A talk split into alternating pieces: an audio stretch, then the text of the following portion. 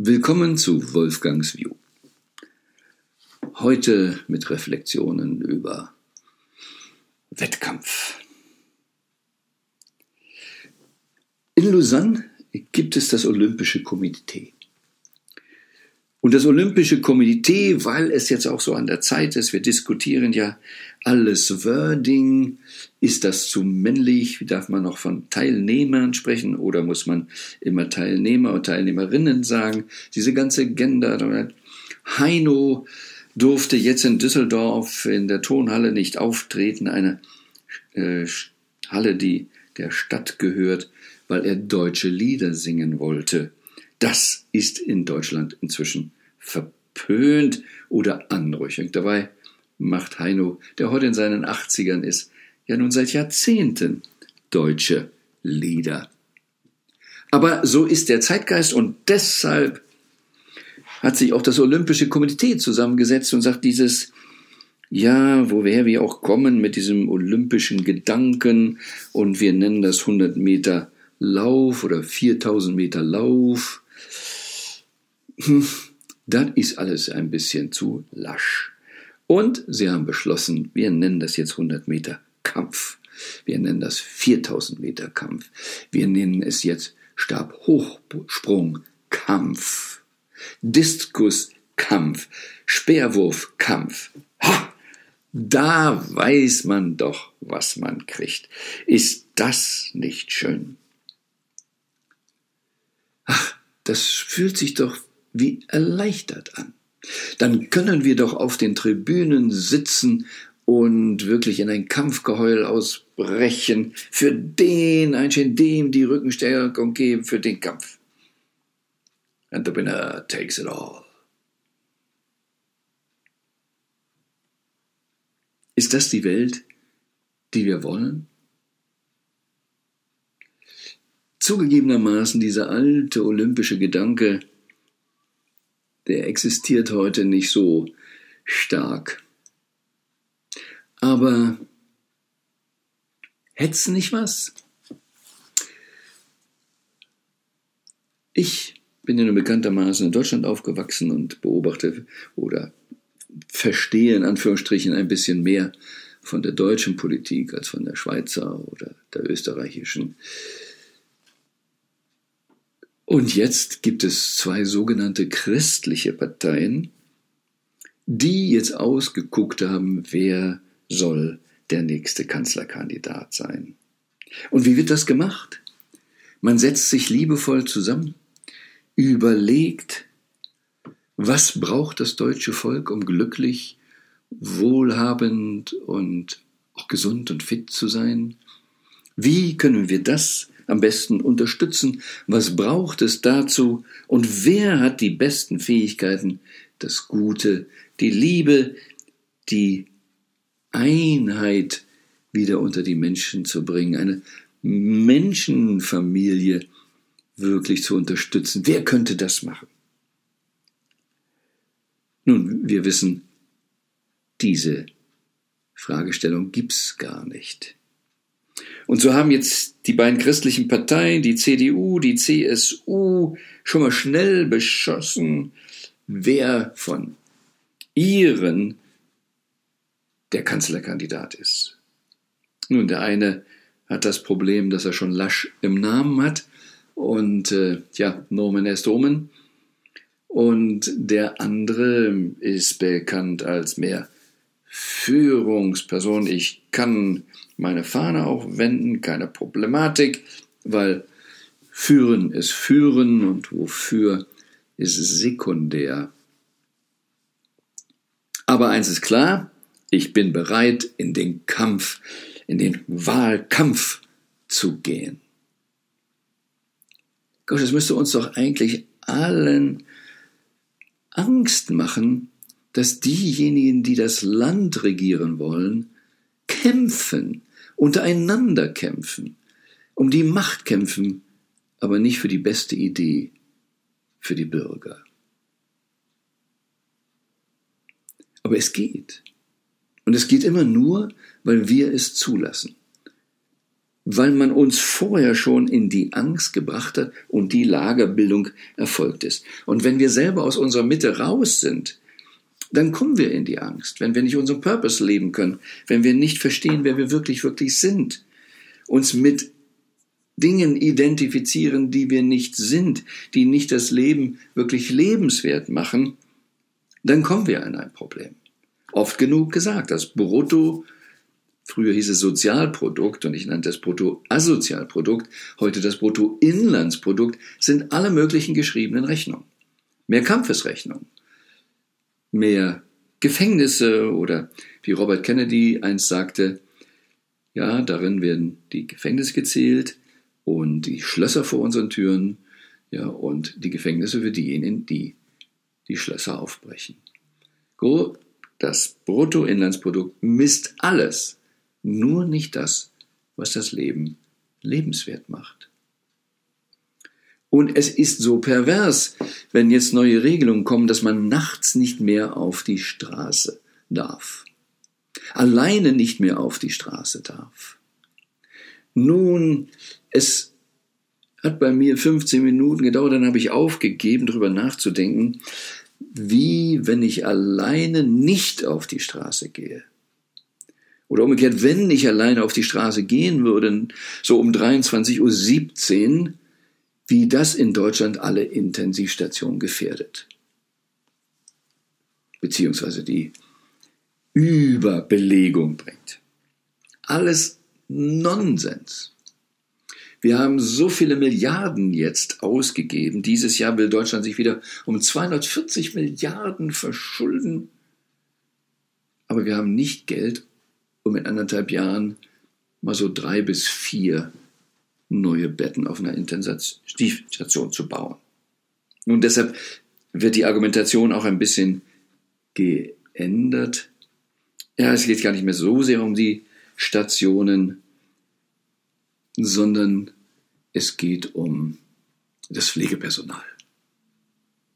Ich höre, dass in Altenheimen teilweise Kurzarbeit gemacht wird mit dem Pflegepersonal, weil keiner mehr ins Altenheim will. Ich habe gerade gehört in der Schweiz, dass ein Krankenhaus eigentlich gerne Kurzarbeit machen würde, aber es verboten ist.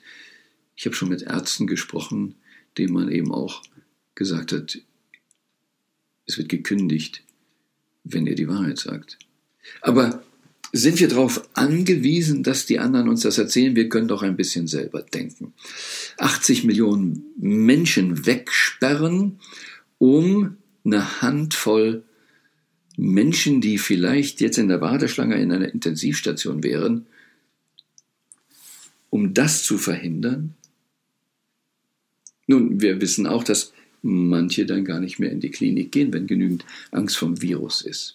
Und ich weiß auch, und es gibt genügend Beispiele, dass schon vor Corona die Problematik an den Intensivstationen war.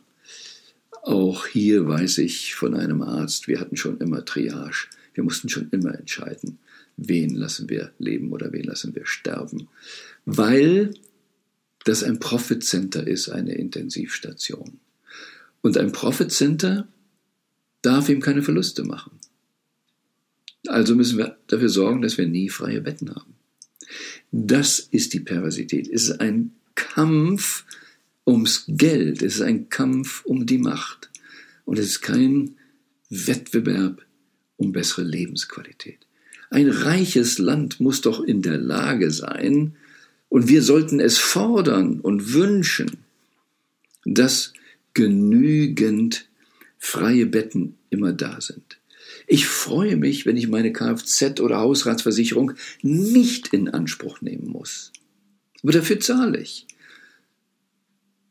Und ich sagte gerade jüngst, ich hoffe, dass, nun, Kreuzfahrt gibt es ja im Moment sowieso kaum, aber mal angenommen, wir dürften wieder mit so einem Kreuzfahrtschiff fahren, wünschen wir uns dann, dass Rettungswesten, Rettungsboote ein separates Profit Center sind?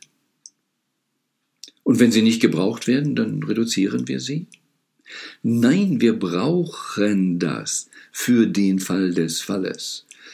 Wir könnten auch die Feuerwehr abschaffen, wenn nicht genügend brennt. Ist doch Nonsens. Und da macht es auch Sinn, Steuern zu zahlen. Für solche Fälle.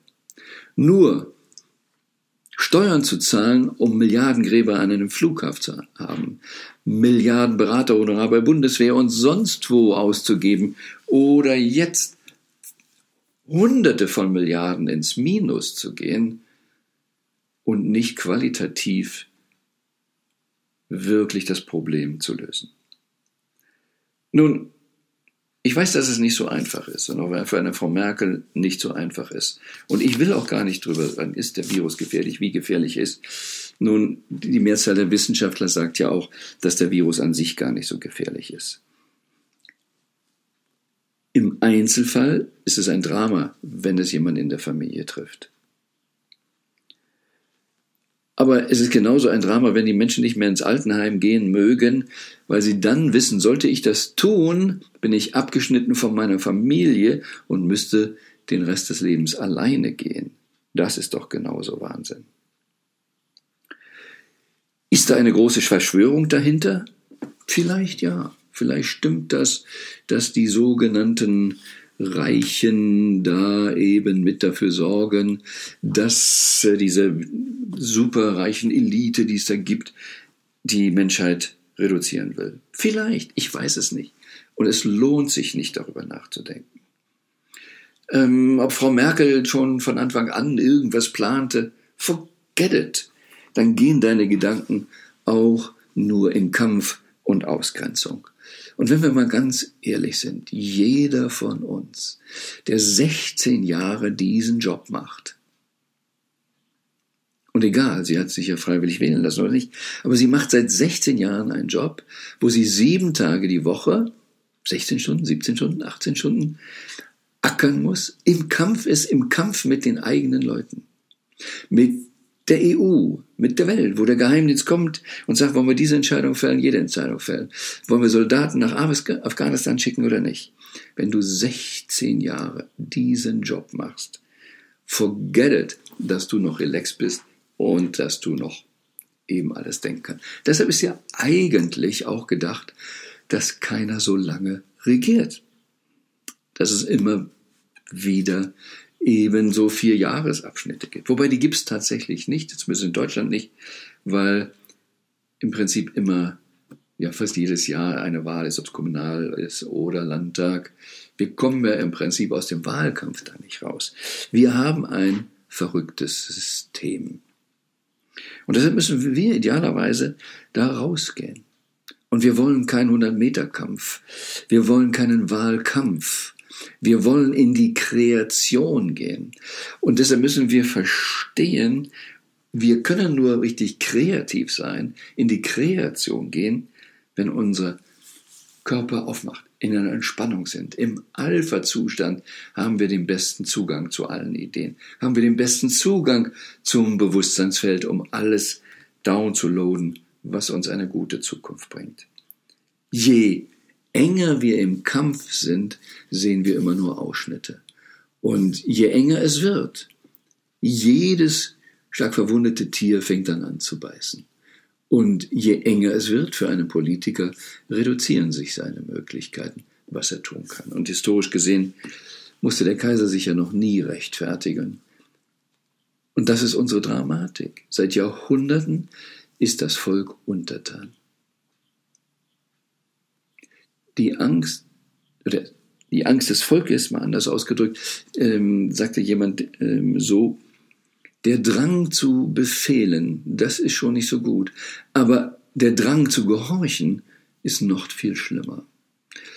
Also wie kommen wir aus der Angst raus? Wie lernen wir, dass es unser Leben ist? So quit fooling around, life is too short.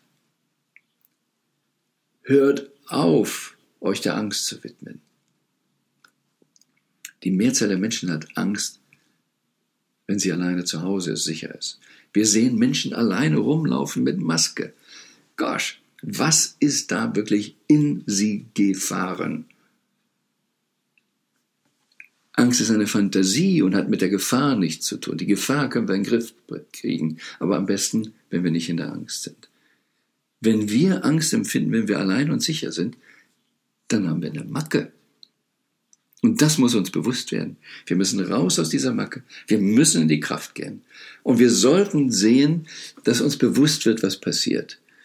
Und ich, ich hoffe, jeder hat es gemerkt, dass mit dem Olympischen Komitee, das ist jetzt hier mein Sarkasmus gewesen, meine Fantasie gewesen, dass die 100 Meter Kampf an die Sagen noch weiterlaufen. Auch wenn dieser olympische Ursprungsgedanke verloren gegangen ist. Genauso heißt die CDU immer noch christlich, auch wenn nicht mehr viel christlich ist, da zu finden ist. Liebe deinen Nächsten wie dich selbst? Na, dann vielleicht doch. Ja, wenn ich ein Kämpfer bin, dann kann ich auch mit meinem Nächsten kämpfen. Aber das ist wohl nicht so gemeint. Also reflektier mal. Wie ist es gemeint? Und vergiss mal alles im Außen und prüfe, wie würdest du gerne leben? Und trotzdem, freue dich auf die Zukunft. Das Beste kommt noch.